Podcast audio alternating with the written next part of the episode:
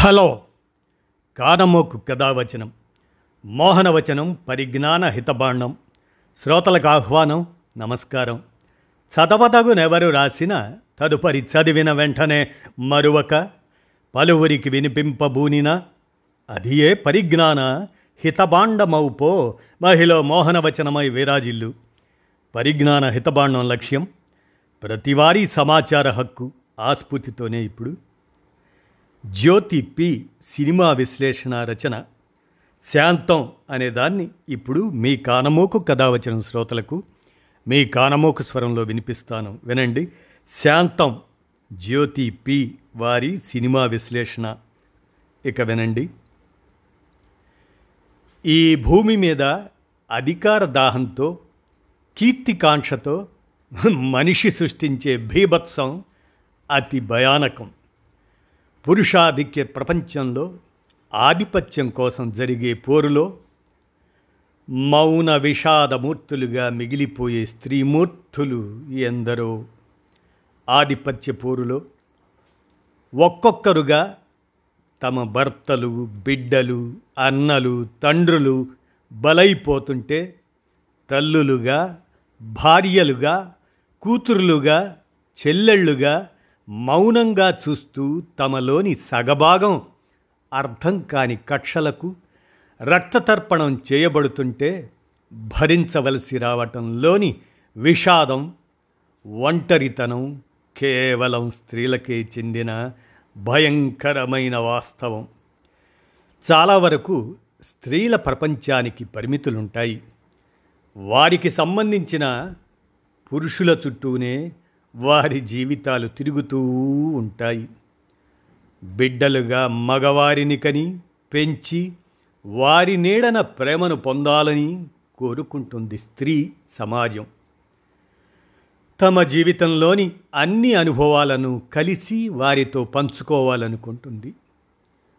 అప్పటిదాకా ఏ మాతృస్థానాన్ని అతి గొప్ప పవిత్రమైన ప్రేమ వేదికగా మగవాడు చూస్తాడో దాన్నే అతను స్వతంత్రుడైన తరువాత హీనమైనదని అర్ధరహితమని భావించి విదిలించి కొట్టి తానొక్కడే విశాలమైన ప్రపంచంలోకి రారాజుగా అడుగు పెడతాడు. పైగా ఆ ప్రపంచంలో స్త్రీకి తనకు అవసరమైన చోట తప్ప మరెక్కడా స్థానం లేకుండా జాగ్రత్త పడతాడు. ఇంతా చేసి ఆ ప్రపంచాన్ని ఆనందంగా ఉంచుకుంటాడా అంటే అది లేదు. మరి అలాంటి పరిస్థితి? ఏవో సాధించాలనే ఆతృత తపన ఏవో స్థానాలకు ఎగబడాలని దేన్నో జయించాలన్న ఉబలాటంతో ఆ ప్రపంచాన్ని రక్తమయం చేస్తాడు.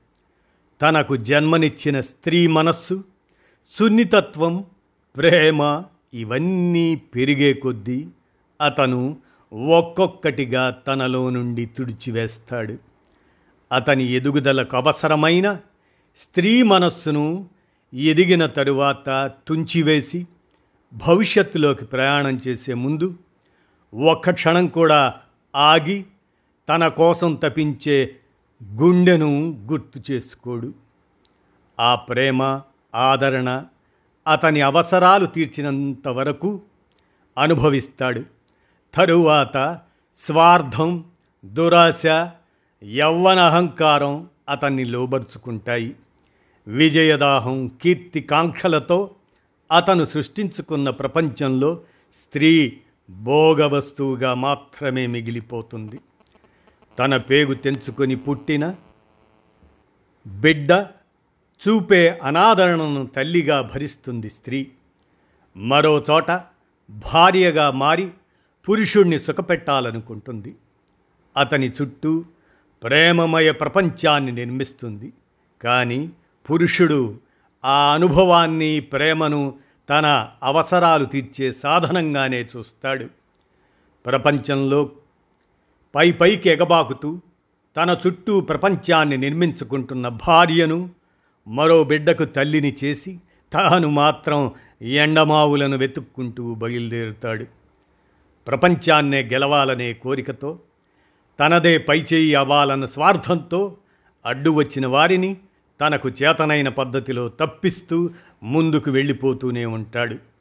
ఈ క్రమంలో ఎందరి స్త్రీల కన్నీటికో కారణమవుతాడు గాయాలు చేస్తాడు లేదా గాయాల పాలవుతాడు. అయినా స్త్రీలోని అమ్మతనం అతన్ని క్షమిస్తుంది. అతని సుఖం కోసం తపిస్తుంది దారి తప్పి ఎండమావులకై పరిగెడుతున్న ఆ పురుషుడు తిరిగి వస్తాడని ఎదురుచూస్తుంది.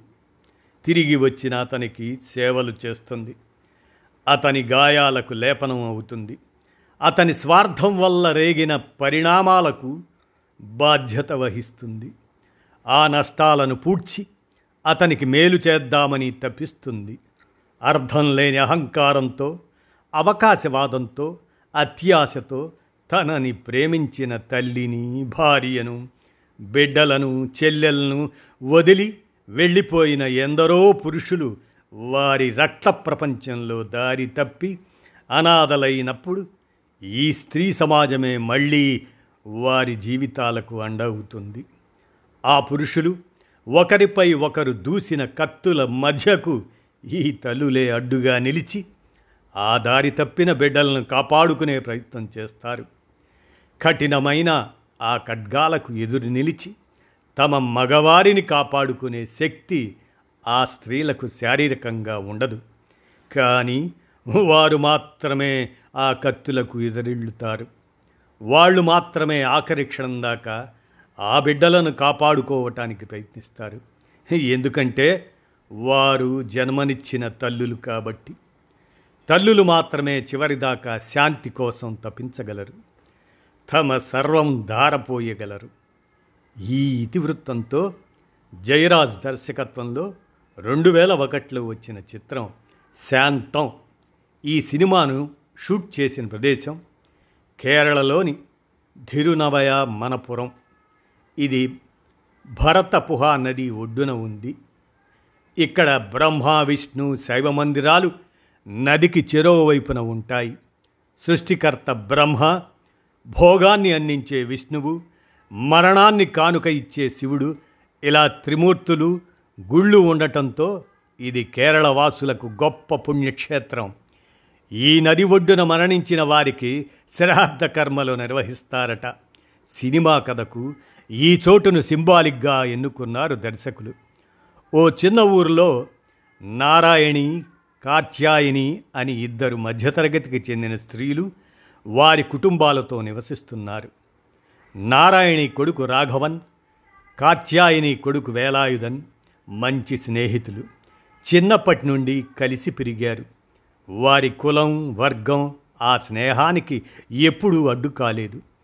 ఆ ఇద్దరు తల్లులు కూడా బిడ్డలిద్దరినీ విడిగా కాక కలిసి ఇద్దరూ ఒకే కడుపు పంచుకున్న వాళ్ళు అన్నట్లుగా పెంచారు. తమ కన్న బిడ్డ కన్నా రెండో బిడ్డకే ఎక్కువ ప్రేమను పంచిన సందర్భాలు ఆ తల్లుల జీవితాల్లో ఎన్నో ఉంటాయి. ఆ ఇద్దరూ పెరిగి పెద్దవారైనాక ఊరిలో రాజకీయం రెండు పార్టీలుగా చీలిపోతుంది. రాఘవన్ వేలాయుధన్ రెండు విభిన్న వర్గాలను ఆశ్రయిస్తారు. ఎవరి నాయకులు వారికి మరొక వర్గంపై కసిని కోపాన్ని పెంచి పోషిస్తుంటారు. చిన్నప్పటి నుండి ఒకటిగా పెరిగిన రాఘవన్ వేలాయుధన్ ఈ పార్టీ గొడవల వలన బద్ధ శత్రువులవుతారు ఊరిలో రాజకీయ వాతావరణం కూడా వాడిగా వేడిగా విద్వేషభరితంగా ఉంటుంది. ఒకరి ప్రాణాలు మరొకరు తీసుకునేటంతగా కక్షలు పెరుగుతాయి. తల్లులిద్దరూ ఈ పరిణామాల్ని భయంగా గమనిస్తూ ఉంటారు. ప్రాణమిత్రులు పరమశత్రువులుగా మారిన వైనాన్ని నిస్సహాయంగా కన్నీళ్ళతో చూస్తూ ఉండిపోవటం తప్ప వారికి ఏం చేయాలో తెలియదు. సమయం దొరికినప్పుడు ఒకరినొకరు ఓదార్చుకుంటూ మంచి రోజుల కోసం ఎదురు చూస్తూ ఉంటారు. ఊరిలో రాజకీయ వేడి ఇంకా పెరుగుతుంది. వేలాయుధన్ పార్టీ నాయకుడు అతన్ని రెచ్చగొట్టి రాఘవన్ని హత్య చేయమని ప్రేరేపిస్తాడు. వేలాయుధన్ రాఘవన్ ఇంటిపైకి మనుషులతో దాడి చేస్తాడు. తాను చిన్నప్పటి నుండి వేలసార్లు వెళ్ళిన ఆ ఇంటి తలుపు కొడతాడు. నారాయణి వచ్చి తలుపు తీసి వచ్చింది వేలాయుధన్ అని చూసి అతన్ని పలకరించబోతుంది. ఆమెను తోసి వంటింట్లో కొడుకు భార్యతో కూర్చొని భోంచేయబోతున్న రాఘవన్ని విస్తరి ముందే నరికి చంపేస్తాడు వేలాయుధన్. హత్య చేసిన తరువాత అతను ఊరు వదిలి పారిపోతాడు. రాఘవన్ అంత్యక్రియల తరువాత శ్రాద్ధకర్మల కోసం దిరునవయ మనపురం చేరుకుంటుంది నారాయణి. హత్యకు గురైన తన బిడ్డ ఆత్మశాంతి కోసం ప్రత్యేక పూజలు చేయించాలని అక్కడి పూజారులను వెతుక్కుంటుంది. అక్కడే విష్ణు ఆలయం దగ్గర ఓ గది అద్దెకు తీసుకుంటుంది. కొడుకును పోగొట్టుకున్న ఆమె బాధ పూజారులకు అర్థమవుతుంది. ఆమె దుఃఖాన్ని దిగమింగుకొని కొడుకు కోసం పడుతున్న తపనను చూసి యాత్రికుల కళ్ళు చెమరుస్తాయి. హత్య చేసిన తరువాత వేలాయుధన్ ఆవేశం తగ్గి ఆలోచించటం మొదలెడతాడు. తానెంత ఘోరం చేశాడో అతనికి తట్టిన తరువాత పశ్చాత్తాపంతో కుమిలిపోతాడు. అప్పటికే ఊర్లో గొడవలు ముదిరిపోతాయి. వేలాయుధాన్ని చంపడానికి ప్రత్యర్థులు అతని కోసం గాలిస్తూ ఉంటారు. రాఘవన్ మరణంతో కాత్యాయిని తల్లడిల్లిపోతుంది. పెంపుడు కొడుకుగా ప్రేమించిన రాఘవన్ను చంపింది తన కొడుకే అవడం మరో బాధ. తాను అక్కగా భావించే నారాయణి దుఃఖం ఒంటరితనాన్ని ఆమె కూడా మౌనంగా అనుభవిస్తుంది. కానీ తల్లిగా వేలాయుధుణ్ణి మాత్రం కాపాడుకోవాలని అనుకుంటుంది. దిరునవయవ మనపురం ఒడ్డున శివాలయంలో యాగం చేస్తే కొడుకుని మృత్యువు నుంచి కాపాడుకోవచ్చని ఆమె కూడా ఒంటరిగా తిరునవయవ మనపురం చేరుకుంటుంది. నదికి ఓవైపు నారాయణి మరోవైపు కాత్యాయనులు తమ కొడుకుల కోసం కుమిలిపోతూ ఉంటారు. ఒకరోజు వీరిద్దరూ మధ్యదారిలో ఎదురవుతారు. అప్పటిదాకా ఒకరి విషయం మరొకరికి తెలియదు. నారాయణి అక్కడికి వచ్చిన కారణం గ్రహించి కాత్యాయన్ని కుమిలిపోతుంది. ఆమె వచ్చిన కారణం గ్రహించి నారాయణి కోపంతో రగిలిపోతుంది. ఆమెను ఎన్నో మాటలు అంటుంది కానీ ఆ తల్లులకు తమ దుఃఖంతో పాటు అవతలి వారి నిస్సహాయత కూడా అర్థమవుతుంది.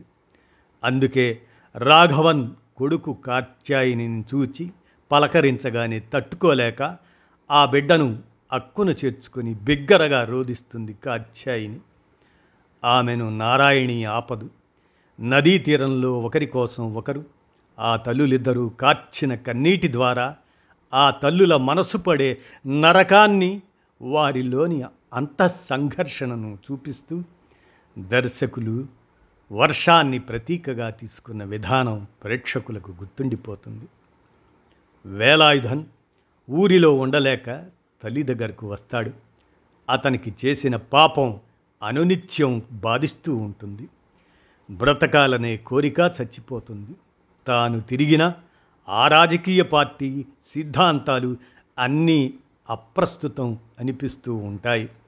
అతని కోసం పూజ చేయిస్తున్న పూజారి కుటుంబం అతనికి తమ ఇంట ఆశ్రయం ఇచ్చి అది సురక్షితమైన ప్రదేశమని భరోసా ఇచ్చినా తన గది నుండి బయటకు రాకుండా స్వీయ నిర్బంధాన్ని అనుభవిస్తూ ఉంటాడు.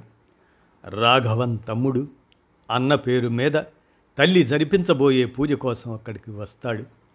వేలాయుధాన్ని అనుకోకుండా రాఘవన్ కొడుకు ఓ రోజు నది ఒడ్డున చూస్తాడు.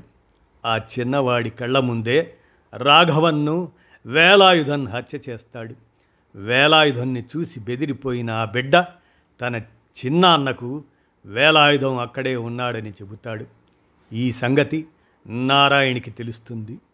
ఆమె కాత్యాయిని వెతుక్కుంటూ వెళుతుంది. తన చిన్న కొడుకుకి వేలాయుధం అక్కడ ఉన్నట్లు తెలిసిందని అతను మనుషులను తీసుకుని వేలాయుధాన్ని హత్య చేయటానికి వస్తున్నాడని వాళ్ళిద్దరినీ పారిపోమ్మని చెబుతుంది. ఇప్పటికే ఓ కొడుకుని పోగొట్టుకున్న తాను మరో కొడుకుని పోగొట్టుకోలేనని ఏడుస్తుంది.